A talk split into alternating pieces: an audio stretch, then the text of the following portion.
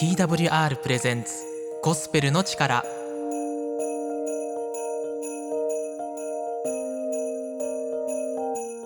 皆さんいかがお過ごしでしょうか？TWR がお送りするゴスペルの力のお時間です。本日は TWR の鈴木がお送りします。ゴスペルの力ではハッシュタグゴスペルの力で番組へのご感想や牧師先生への質問その他一言などを募集しています。ハッシュタグゴスペルの力でぜひつぶやいてください。えー、BGM を聞いてあれ？と思ったあなた正解です。25日は過ぎましたがクリスマス仕様が続いています。日本ではクリスマスといえば24日のクリスマスイブそして25日のクリスマス当日で終わるところがほとんどだと思いますがキリスト教圏の国々ではもっと前からアドベントというものが始まりそして25日を過ぎてもまだクリスマスのお祝いが続くというところもあります。というわけでゴスペルの力でもクリスマスのメッセージを今週ももう少しもうしばらくお送りします。えー、クリスマスはイエス・キリストの誕生を祝う記念日ですね。生まれた日ではなく祝う日です。まだお祝いしていなかった方今日ぜひ一緒にお祝いしましょう。メリークリスマス。それでは本日の曲をお送りします。ルアーワーシップでいざもろとも主を。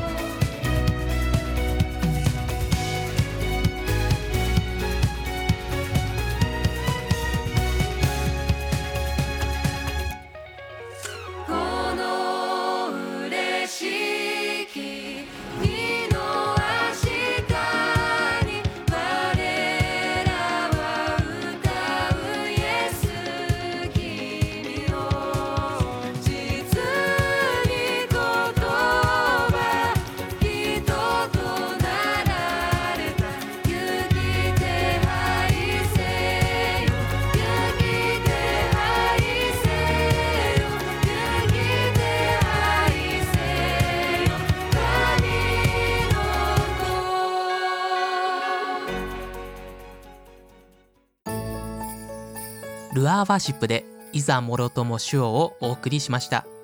曲へのご感想はハッシュタグゴスペルの力でお送りください。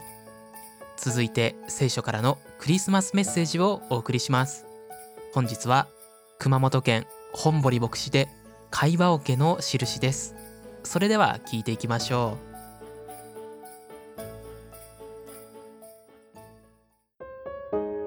え皆さんこんにちは。お元気でしょうか、熊本市にあります希望が丘キリスト教会の牧師をしています。本堀修一と言います。いつも聞いていただいてありがとうございます。え今日もしばらく聖書のメッセージにお付き合いください。今から150年ほど前ポーランドにザメオフという人がいました。彼は名車になるのですがその傍ら生涯をかけて取り組んだことがありました。それはエスペラント語を作ることです。まあ、実は彼の住んでいた村にはロシア系住民、ドイツ系住民、ポーランド系住民、そしてユダヤ系の住民がいたんですが、互いにとっても仲が悪いんです。そしてしばしば流血騒ぎにまで発展してしまうのです。どうして互いに分かり合えないんだろう。それは共通の言葉を持っていないからそう結論付けた彼は世界共通語を作り出すわけです。それが普及したら互いに分かり合えるだろう。そしてコミュニケーションが成立したら争いも憎しみもなくなるだろう。と希望に燃えたわけです。エスペラントというのは希望する人という意味です、まあ、しかし私たちの社会を見ていると言葉が通じるだけではコミュニケーションにはならない。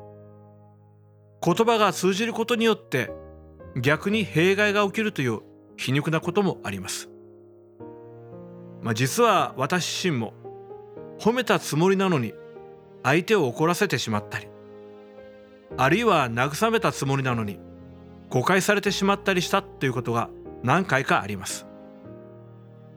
往年の大スターに有馬稲子さんという女優さんがいらっしゃいます。若い頃彼女が一番聞きたくない言葉は美女だそうです。美人と呼ばれると惨めな気持ちになったというわけです。普通は嬉しいです。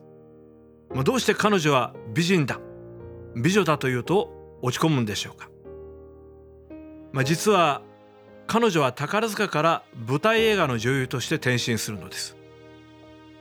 今ではこのパターンで成功している方がたくさんいらっしゃいます。しかし当時は歌って踊る歌劇団員と舞台女優の間にははっきり住み分けがあったそうです。それで舞台芸術には辛辣な批評家がたくさんいるんですね。その批評家たちから美人だね美女だねと言われると美人だけど演技力がいまいち美女だけど女優としての実力はないと言われているような気がしてたまらなかったというのです。普通の人が聞けば褒め言葉であっても心の傷に触られると素直に聞くことができなくなる、まあ、言葉って大変難しいです。しかし私たちを作ってくださった神は人間に誤解を与える余地の一切ない形で救いを語ってくださったのです。どのようにしてでしょうか？まず第一に神の独り子を人間の形に生まれさせることによってです。聖書に世界最初のクリスマスについての記事が出てきます。見つかいが野宿する羊飼いに現れて言います。今日ダビデの町であなた方のために救い主がお生まれになりました。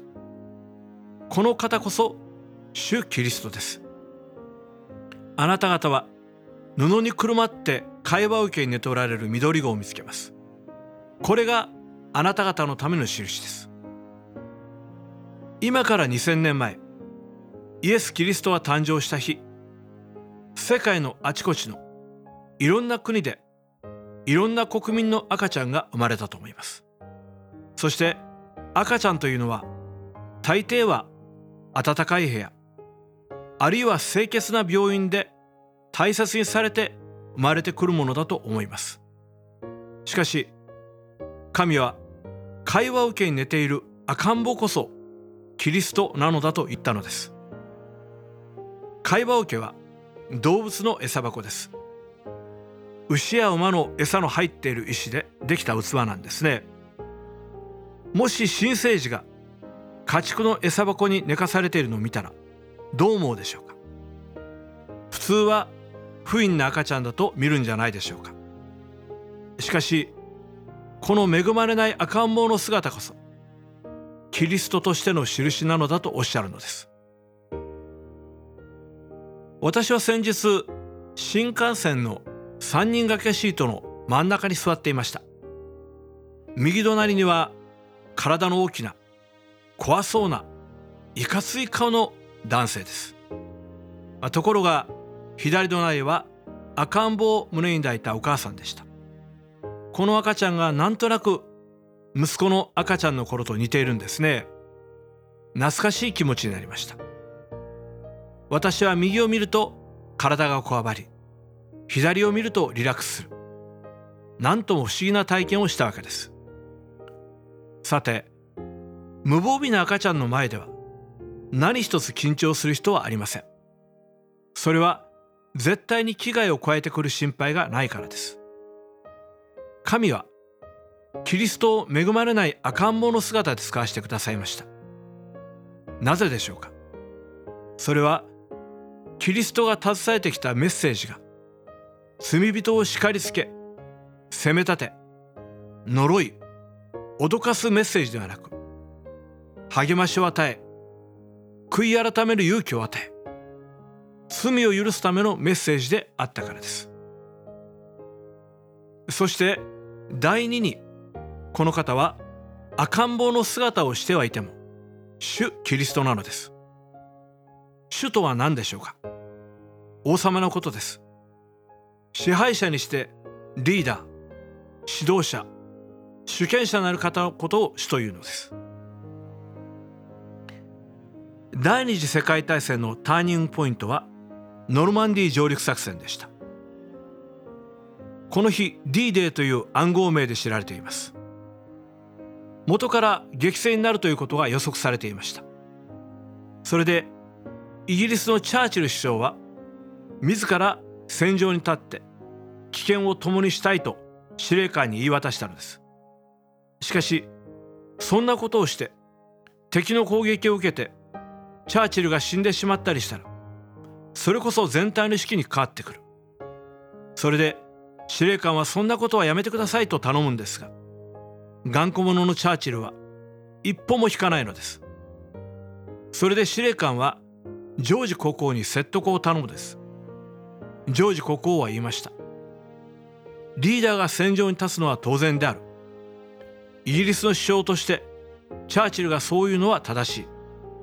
従って国王の私が戦場に立つのもまた当然である。とこう言ったのです。これを聞いてびっくりしたのはチャーチルです。王よそのようなことはおやめになってください。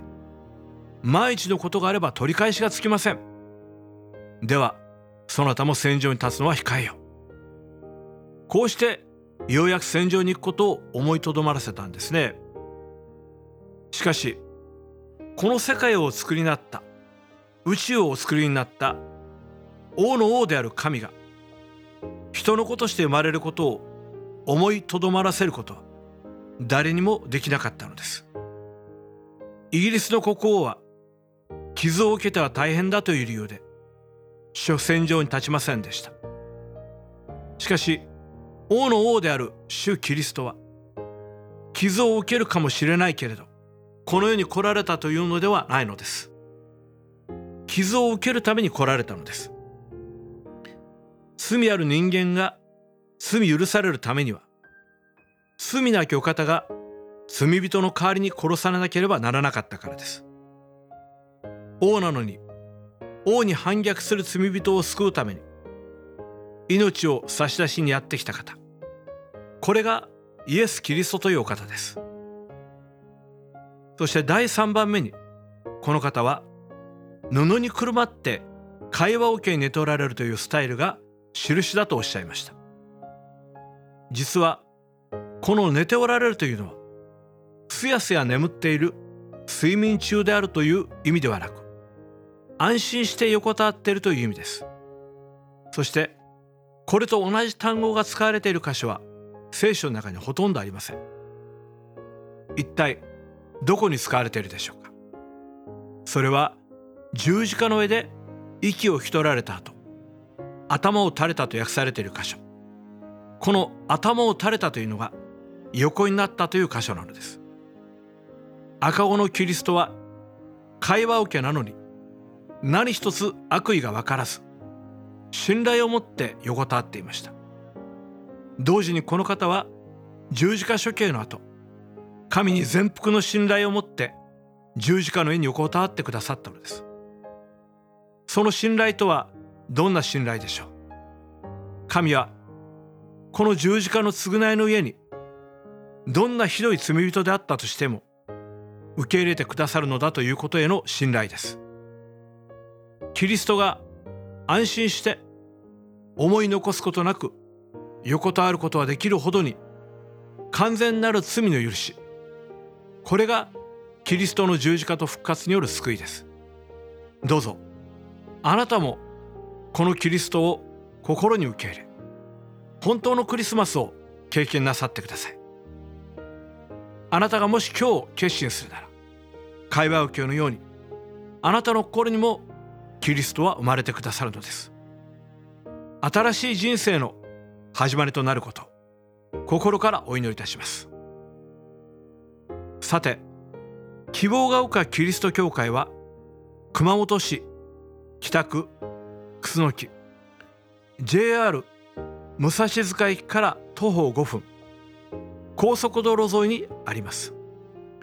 電話番号は096-338-4256番。毎週日曜日11時から礼拝を行っています。いつでも教会をお尋ねください。またご質問ご相談もお気軽にご連絡ください。心からお待ちしています。なお聖書のメッセージは動画サイトでも配信をしています。YouTube で希望が丘キリスト教会で検索をお願いします。それではまた次の機会にお会いいたしましょう。本堀牧師メッセージありがとうございました。今日のメッセージはいかがだったでしょうか？メッセージへのご感想や牧師への質問などもハッシュタグゴスペルの力でぜひお送りください。それではもう一曲お送りします。レインボーミュージックでさやかに星はきらめき。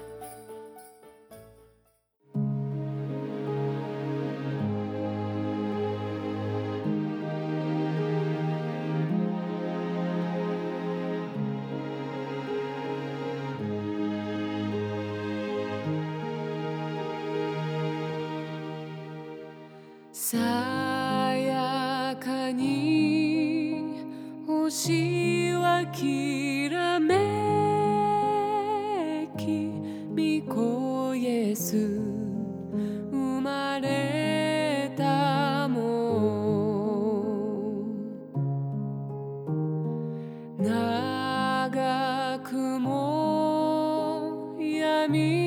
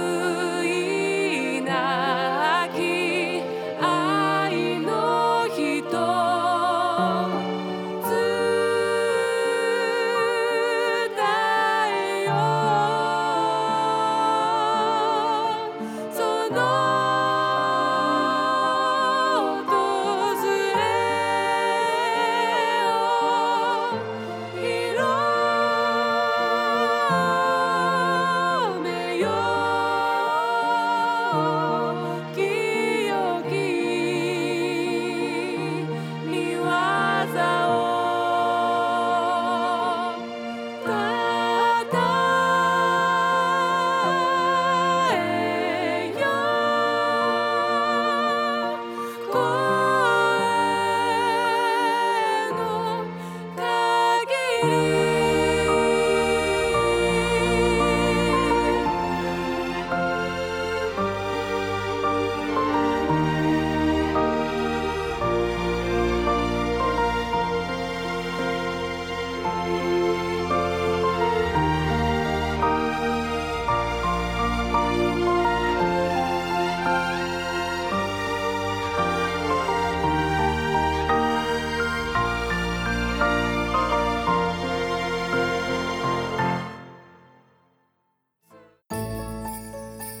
インボーミュージックでさやかに星はきらめきをお送りしました。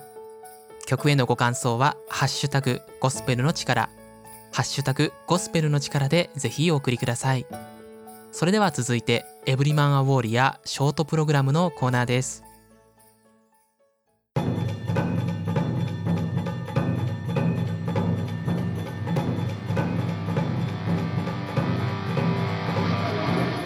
ロニーバーガーがお送りするエブリマン・ア・ウォーリアー。クリスチャンとして成功するには時間をかけて信仰のトレーニングをすることが必要です。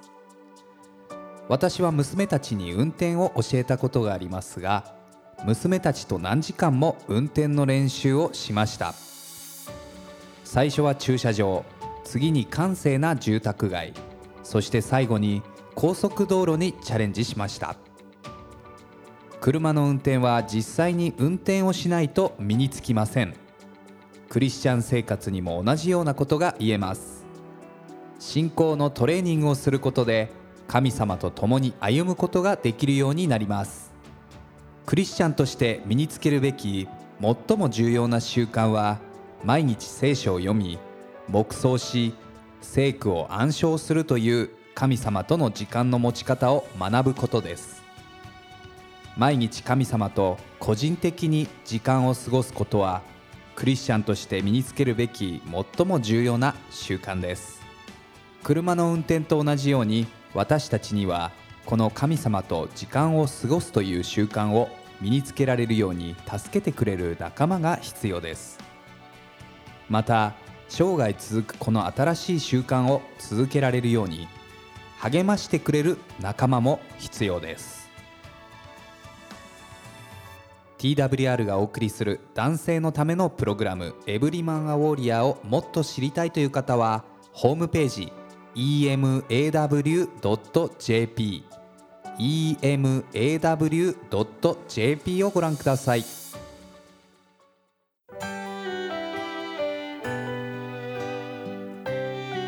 本日最後の曲になります。神山美沙で命の日の限り。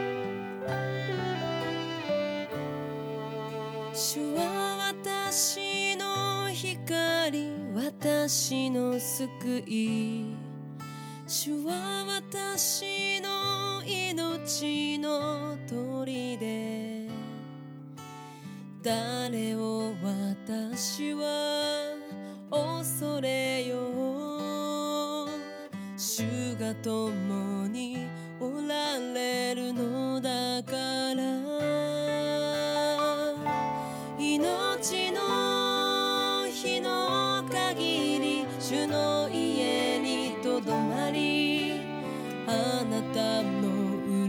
しさを見つめてその宮で思いを巡らすために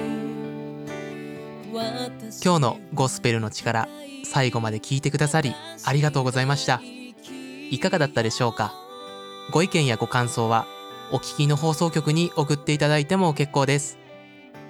TWR の最新情報はホームページ twrjp.org twrjp.org をご覧ください各種 SNS インスタグラム、フェイスブック、ツイッターでも最新の情報を公開しています。ぜひフォローの方をお願いします。番組を聞き逃した方、またもう一度聞きたいという方のために、Apple や Spotify のポッドキャストでも配信をしています。TWR Japan ゴスペルの力 TWR Japan ゴスペルの力で検索してお聞きください。それではまたお会いしましょう。